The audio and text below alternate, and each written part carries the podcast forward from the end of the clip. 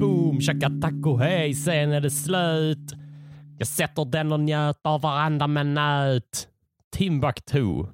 Ladies and gentlemannamässiga människor och övriga. Välkomna till Ludde Samuelsson podcast. Eh, Timbuktu inleder. fan hände med Timbuktu? Nej, just det. Han programledde ju Mello. Det är ju liksom definitionen av att det är pandemi. Timbuktu programledde Mello, First Aid Kit i husband i På spåret. Zlatan är tillbaka i landslaget. Det är pandemi. Svenska kändisar har ju inga bättre gig. Det var skönt att eh, Mello är, är över nu. Eh, jag följer inte Mello eh, och det är inte för att vara fin i kanten på något vis utan eh, för att ja, men jag får sån dålig känsla av eh, Mello och det har inte att göra med att det inte är en riktig orkester som spelar utan det är bara bandspelare och playback. Det ska vara en riktig orkester som det var förr i tiden. Det är inte det utan jag, ja, men jag tycker bara det känns, det känns så trist att, eh, att, att det går så dåligt för så många. För där är ju bara en som vinner och nu, nu, nu råkar jag ju veta att det är en kille som heter Tusse som har vunnit och eh, han är råduktig. Eh, och jag ska ju säga att jag, jag har inte följt Mello som privat person. Jag har följt Mello i min yrkesroll för eh, eh för jag jobbar ju för en, en dagstidning nu som, eh, som webbredaktör och då har jag jobbat helgpass och då måste man följa Mello. Där har vi ytterligare ett bevis på att det är en pandemi. Timbuktu gör Mello, First Aid Kit kör På spåret och jag kör Göteborgs-Posten. Så jag har ju faktiskt följt Mello, men jag får en sån deppig känsla av av att det är, det, det är en som vinner, men det är så många som det går dåligt för. Och det är liksom alltid folk som har varit så här mellostjärnor som kommer tillbaka och liksom åker ur andra chansen. Jessica Andersson till exempel, som är garanterat är en superduktig artist, men som bara har som jobb att vara med i Melodifestivalen och komma sjua varje år. Och Det är samma sak med de här låtskrivarna Thomas Gesson och Ingela Pling Forsman och Kalle Kårbäck vet jag inte om någon heter, men det känns som att alla heter det eh, som bara har som jobb att mata in bidrag till Melodifestivalen. Eh, det känns så... Uh, det måste kännas så jobbigt att vara någon som uh, är med och gör bidrag i Melodifestivalen, men som aldrig vinner, som aldrig lyckas ta sig vidare på något vis. Det är så fascinerande att det krävs så många personer för att få ihop ett mellobidrag. Och det som är ännu konstigare kanske att det, krä, att det liksom krävs så många för att placera sig så dåligt.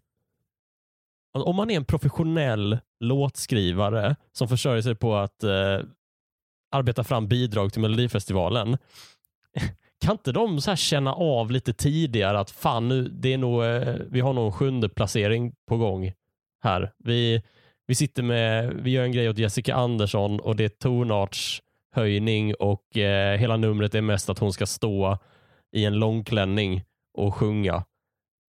Har man inte, hoppar man inte av då? Eller?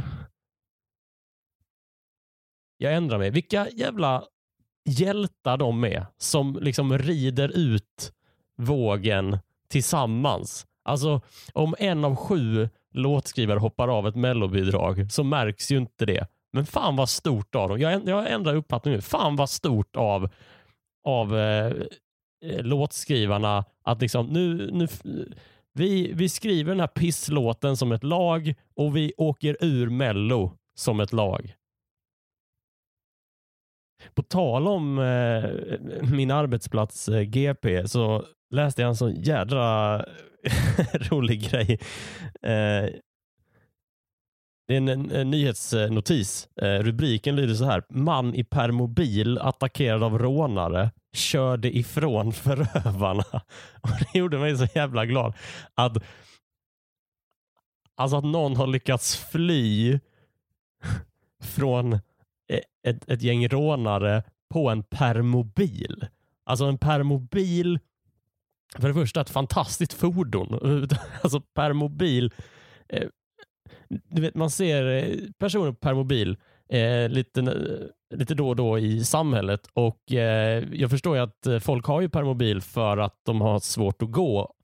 Och, men det roliga är att när man ser någon i permobil, jag vet inte om ni håller med mig om det här, men jag kan tycka att permobiler åker ju oftast med en hastighet som motsvarar den hastighet som personen på permobilen hade hållit om personen inte hade haft permobilen.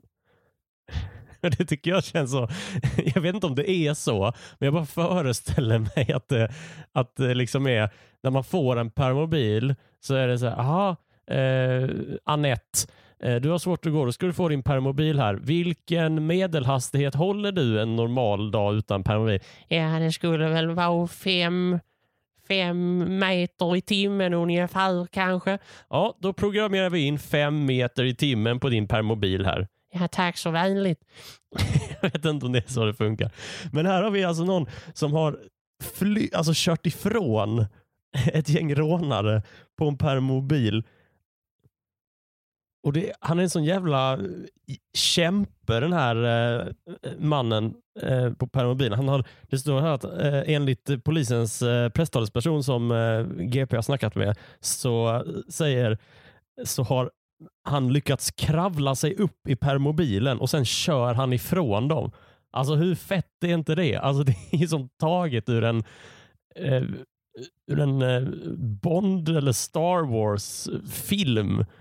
Liksom, att någon bara ramlar ur en bil och sen lyckas så här, bryter ett ben, kravlar sig in och sen bara dönar iväg. Det är, alltså, jag unnar ju den här mannen allt gott allt gott. Men jag kan inte låta bli att ställa mig frågan hur fort går hans permobil egentligen? För jag tror inte att det är några fem meter i timmen som, Eh, som Annette eh, hade. Annette var i och för sig en figur jag hittade på för någon minut sedan.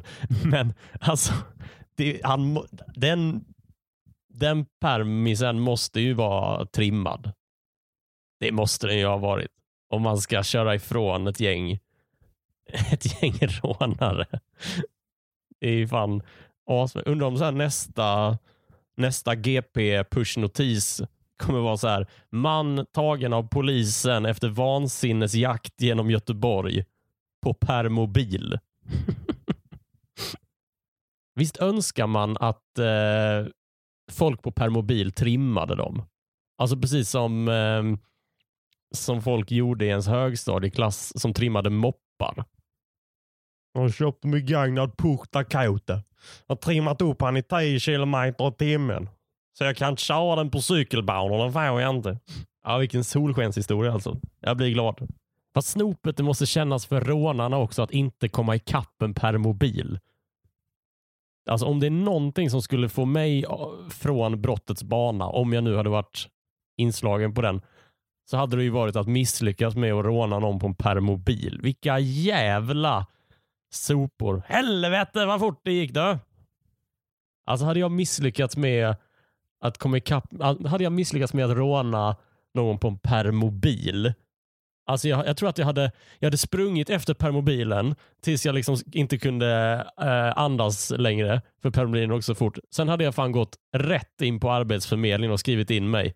För då vet man ju att nu är det ju bara staten som kan rädda mig.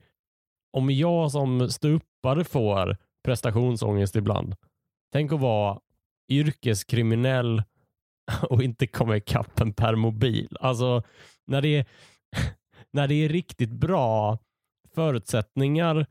Jag kan bli extremt nervös om jag ska gå upp på en scen där alla förutsättningar är, är perfekt för att lyckas. Alltså att publiken eh, sitter rättvänd och eh, det är liksom inomhus och jättebra ljud och jättebra ljus. Eh, tänk då att liksom få veta att så här, vi ska råna någon på en permobil.